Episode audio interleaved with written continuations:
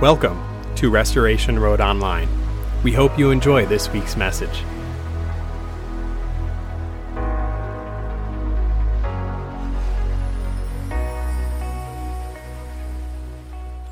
Good morning, everyone. Good morning, everyone online. Uh, is everybody enjoying the beautiful New England weather opposed to last week's beautiful New England weather? I'm glad I live somewhere where we switch 50 degrees every other day. It's very, very great trying to pick out a wardrobe for work.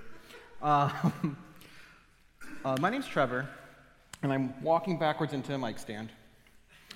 Uh, and I'm a pastoral candidate here at Restoration Road, which means I'm working towards becoming a pastor here um, to be in a vicinity where I can serve you guys. So I'm going to be preaching today because Pastor Joey is, I think, at a conference this weekend, right? Which is really cool and awesome and something he gets to do. Um, and it's great that he gets to go and hang out with our denomination and get to know people and make connections and just partake in all of that. Um, I learned something about myself this past weekend. That's that I've entered a new era of life where I can hurt myself while sleeping.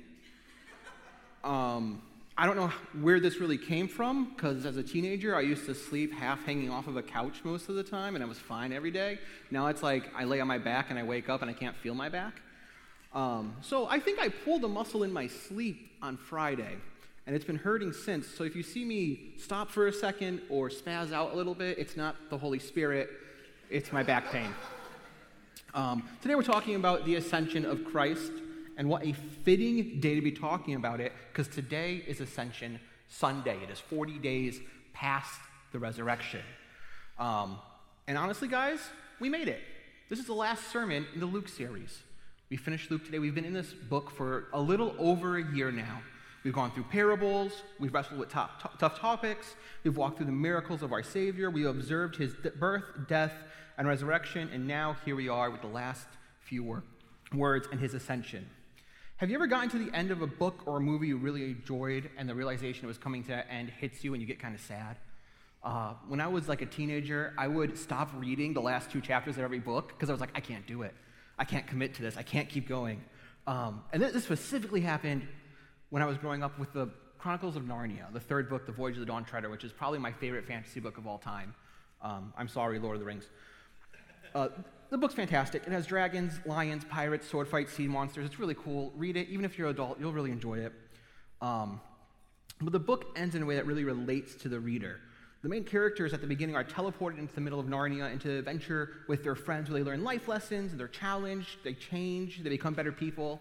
And at the end of the book, uh, it really resonates because the voyage comes to a close at the literal end of the world, where they see Aslan the lion, who's a Christ figure in the book, um, for the first time, essentially in the whole book. And he tells them it's time to go. He doesn't, they don't get to stay together. He has to leave. Um, and he says to them right before the characters and you are kicked out of Narnia and the book is over, that he is with them always. Um, and I think that C.S. Lewis had Aslan say these words because these are the same words that our Lord says at the end of the book of Matthew during the Great Commission, Christ says, And behold, I am with you always, even to the end of the age. Our Lord leaves on a promise, one that will stay true until he returns. And when we talk about the ascension of Christ, uh, you might have some questions like I had at one point. Why does Christ have to leave? Couldn't he just stay and reign forever? Where is he going now? These questions are extremely valid and have very deep theological reasoning behind them, so today's going to be a little weighty. We're going to get into some cool theological topics. But here's the journey we're going to go on today. Uh, what is the ascension? Where is Christ now? And he is coming back. What is the ascension? I was reading a book by W.A. Criswell, who's the uh, former president of our denomination, and he said that Christ's life is essentially, well, all of Christ, not just his physical life, is essentially eight great epochs, right? Which is like eight great epics. Um, it starts with his eternal preexistence in heaven, his descent to earth or his virgin birth, his ministry, his atoning death on the cross, his resurrection, his ascension into heaven, his triumphant return, his eternal reign in heaven and on earth. In the Western church, we talk about seven of these eight topics all the time. We have our high holidays set around three of them. And there are at least 10,000 books on the end times and the returning of Christ. I can vouch for that. There's a very large library at the school I work at. You know what I didn't find while I was walking through that library? A single book on the ascension of Christ. Because for some reason, the Western church has done itself a great disservice by kind of breezing past the ascension. I think this is because we romanticize and envy the other epochs of Christ. We think about the Old Testament and we say, wouldn't it have been amazing to be able to see a physical manifestation of God's glory on the tabernacle of the temple? We look at the disciples and we say, wouldn't it have been amazing to be able to sit at the seat, uh, at the feet of Christ and learn directly from Him? We are currently longing and waiting for the end of end times and our Lord's return, and what a glorious day that will be. And He comes back, so we get the ascension, and we kind of just meh, it, it happened. It was there. Next book. Um, we built all our holidays around His birth, His death, His resurrection, but the ascension is such a vital piece of Christology. There are so many teachings in the New Testament that when we read them, we go, okay, that, that kind of makes sense. But when you understand what happened at the ascension, understand where he went and what he's doing now, they make a lot of sense. They get context to them. Uh, I'm going to read a verse out of Luke 24, 50 through 53. When he had led them out of the vicinity of Bethany, he lifted his hands and blessed them. While he was blessing them, he left them. He was taken into heaven then they worshiped him and returned to Jerusalem with great joy. They stayed continually at the temple praising God. This verse says that Jesus blesses the disciples and he's taken to heaven on a cloud. Uh, we're told in Acts 1 that the disciples stood there in a stupor staring at the sky until angels appeared and snapped them out of it. And I think, honestly, I would have done the same thing because I would want to see Jesus until I can't see him anymore. I want to see every glimpse of him. There are two extremely important pieces of theology um, in this verse. One is that the ascension is a physical ascension, it is not a metaphor or analogy. Jesus did not ascend in spirit only, but his body was physically taken to heaven. And two, the cloud that Christ is taken to on heaven is not a fluffy white cloud, it is the glory cloud the same language used to describe the glory cloud from the Old Testament, which was a cloud of God's presence that would come upon the tabernacle and the temple, is the same language used to describe this cloud that takes Christ to heaven. This is sometimes referred to as the Shekinah glory, um, which isn't a word we find in Scripture, but that's okay because we don't find the word Trinity in Scripture either. This word means, in Hebrew, he chose to dwell. And that's why we use it to describe his glory, because he chose to dwell in glory. Keep these two things in mind because they're going to be the basis for everything we say today. The ascension itself should not have been a mystery to the disciples because Jesus told them it was going to happen. In John 3:13 he says, "No one has ascended to heaven except he who descended from heaven, the Son of Man." Now, if you know the Old Testament, this verse gives us a little bit of a contradiction because we are told that Enoch and Elijah were both taken to heaven physically. So is Jesus lying to us? Is he saying, they didn't actually ascend, I'm ascending? No. When Jesus is saying no one has ascended, he is not talking about being taken to heaven. He's talking about the position he's going to be given in heaven. We're going to unpack this. Remember, the ascension is a physical act where Christ was taken to heaven on a cloud of glory. To ascend means simply to go up. Uh, people of the Old Testament ascended to heaven.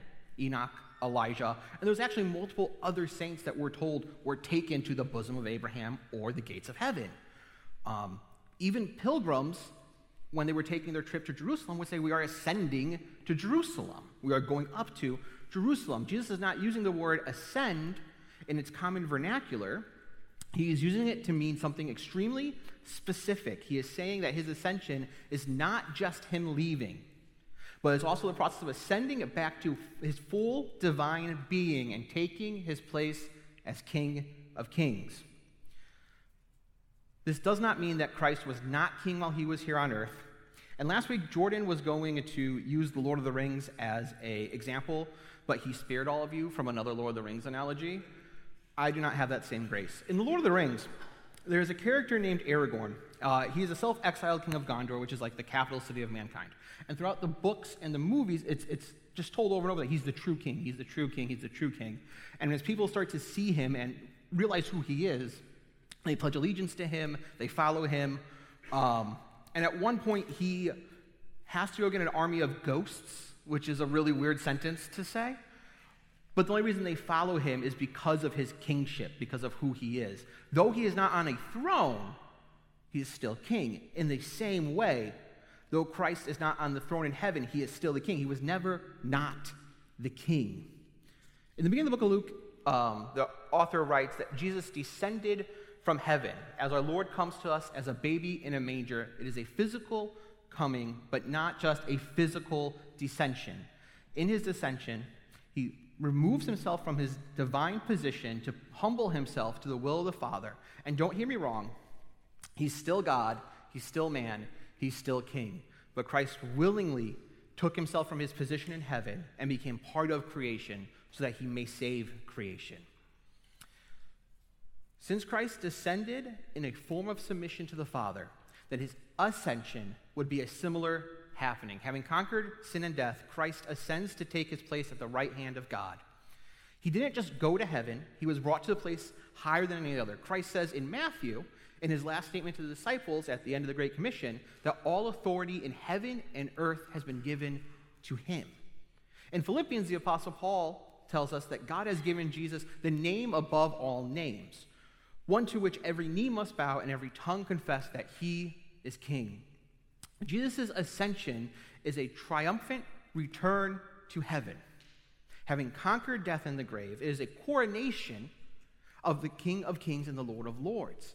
He has ascended to the highest position of power to which no one can match. Jesus says it's for our benefit that he leaves. And I don't think the Western church has ever believed that for a second. We romanticize the days of miracles, walking on water, and sermons on mountainsides. And we say it couldn't possibly have been better, but it is better. There are essentially three reasons why Christ had to leave and why he couldn't just reign forever on earth. The first is it was not God's plan. Simple as that. The second is he had to take his place in heaven for our sakes. And the third is so the Holy Spirit may come. So we ask if Christ is in heaven at the right hand of the Father, what is he doing and where is he now? Being seated at the right hand of God is the highest position of favor with God the Father. And this term is used over and over in the New Testament to give Christ his sovereignty and his power. Um, John Calvin would say that Christ was invested with lordship over heaven and earth and solemnly entered his position of government committed to him, and that he not only entered into position once for all, but continues in it until he shall come down on Judgment Day.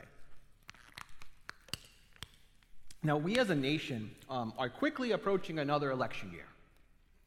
And no matter where you sit politically, um, I think there's some uneasiness about it, right? There was some uneasiness last time, some uneasiness time before that. Um, there's uneasiness of what's going to happen to our country and our lives. Let me tell you, friends, no matter who is elected, they cannot unseat the King of Kings and Lord of Lords. Our God omnipotent reigns, and within Jesus' ascension, he is crowned King of Kings, not just the best king, not just another Lord, but King above all others and Lord above all else. No matter who is in charge of the finite speck of rock that we call home, he is seated above them, and his will will be done. The phrase Lord of Lords, a title frequently used in the New Testament to describe Jesus, um, is, a, is a very interesting one because one of the titles in the Old Testament for God is Yahweh Elohim. Um, which is a compound of two different words Yahweh being the personal name for God, Elohim essentially meaning Lord over. When we translate things over and over and over and over and over, we kind of lose their meaning. And uh, luckily, with the New Testament, there's this thing called the Septuagint, which is like a Greek version of the Old Testament, that gives us the meaning of Yahweh Elohim. It doesn't mean personal God over lords. It means God over the universe. And it is synonymous or interchangeable with the phrase Lord of Lords. So when we say Christ is the Lord of Lords, we say he is Yahweh Elohim. He is the God over all things. Our hope, despite cl- uh, political climate is that the Lord of the universe, Yahweh Elohim, is sovereign over the situation and the control of all things. Now that Christ is seated in this position of power, he is doing two things consistently. He's making intercession for us, and he is operating as the perfect and final high priest. Jesus is appointed our high priest, which is a cool thing to say, but what does that mean? Uh, for centuries, there had to be a high priest. It started with Aaron in the wilderness, and it ended in 70 AD when the temple was burned to the ground, meaning there could be no more sacrifice for sin because there was no more altar to sacrifice on. What did the high priest do? He would go into this place called the Holy of Holies, which is the most inner point of the temple or the tabernacle. Um, it's where God's glory dwelt, where that Shekinah glory dwelled. And the priest would offer sacrifice for the sins of the people to God on the altar there.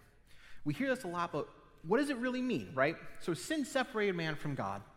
And God, in the Garden of Eden, killed an animal to cover the nakedness of Adam and Eve. With this action, God would look upon the animal and not on Adam and Eve's wickedness.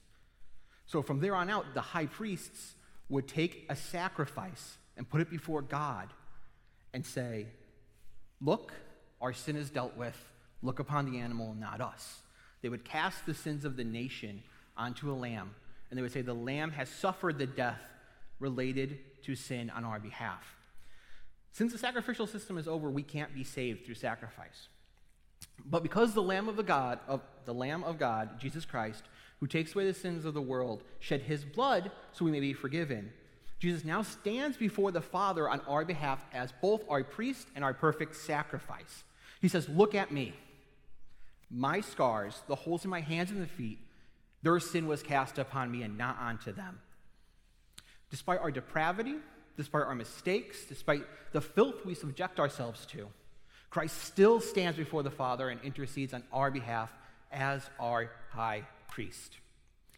In church, if you are dealing with something and saying, God can't forgive me or I have sinned too hard, know in insurance that Christ stands before the Father interceding on your behalf. He's both the lamb slain for our sins and the high priest who intercedes for the people. And he will do this until he returns.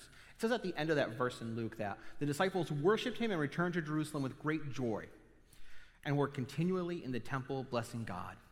They understood that Jesus was going to his coronation as king to be our high priest and to be our perfect sacrifice before the Lord. We are told in Acts chapter 1 that he will descend in the same way he ascended. His first coming was as a babe, a sheep led to the slaughter, a silent savior in a manger. His second coming will be on a cloud of glory, a warrior king coming for his people, at first a lamb and now a lion. The disciples understood this, and that's why they worshiped God. That's why they went to the temple and they worshiped endlessly, even though this uh, event wouldn't be in their lifetime. And if I was to get into the theology of Christ's return, we'd be here for hours. Uh, so all I'm going to say is that God is on the throne, Christ is coming back, and live in light of his return. That's the easiest way to explain the end times. We do not fear the end. We await it longingly. We know the outcome, we know what's to come. We know the King of Glory will return. In the history of redemption throughout the Old Testament and in the New Testament, we are given a very interesting theme. Every time the Lord does a major act of redemption, the people make a new song. And it typically says, and they sung a new song. Uh, we have the song of Moses, the song of Deborah, Mary's song or the Magnificat, which Pastor preached on, um, and the Song of Solomon. Uh, Solomon, Simon, not the Song of Solomon. that is not about redemption. Um, the Song of Simeon. But now we have a new song that we can join in, the Song of the Saints, which we are told in Revelation when the Lamb that was slain enters the throne of heaven, the saints sing to him, Holy, holy, holy is the Lord Almighty. And that's our song that we get to sing with him. In the ascension, Jesus came home and the saints uttered a new song, just as the disciples did in the temple. Luke gives us a perspective of the ascension of Christ from earth, and John will give us a perspective of the homecoming of Christ in Revelation, where Christ is worshiped with a new song.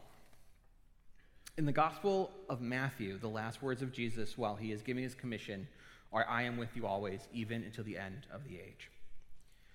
The Bible is full of promises. I think this is the greatest one, or at least one of the greatest. maybe not the greatest one. Because I can say I'm struggling right now, but Christ would say, I'm with you always until the end of the age. I could say, I feel so alone, and Christ would say, I am with you always until the end of the age. Well, the weight of the world is crushing me, and I don't know what to do. I am with you always until the end of the age. I can't handle it anymore, and I want to die. I am with you always until the end of the age. Despite our situation, despite our sin, despite what's going on in the world, Christ is with us always until he comes back, until the end of the age. No matter what we face, Christ is with us until his return. In closing, his ascension into heaven to the King of Kings and to our high priest, he is coming back to rule the earth in perfection. Until then, he is with us always until the end of this current age. Let us pray. Heavenly Father, we thank you and praise you for your sacrifice and for your atoning work on the cross. Lord, we thank you and praise you for the ascension of our Lord to a place of our high priest where he makes sufficient sacrifice for us before you, and you no longer look on our sin, but you look on him instead. We praise you, God, for who you are and what you've done. In Jesus' name, amen.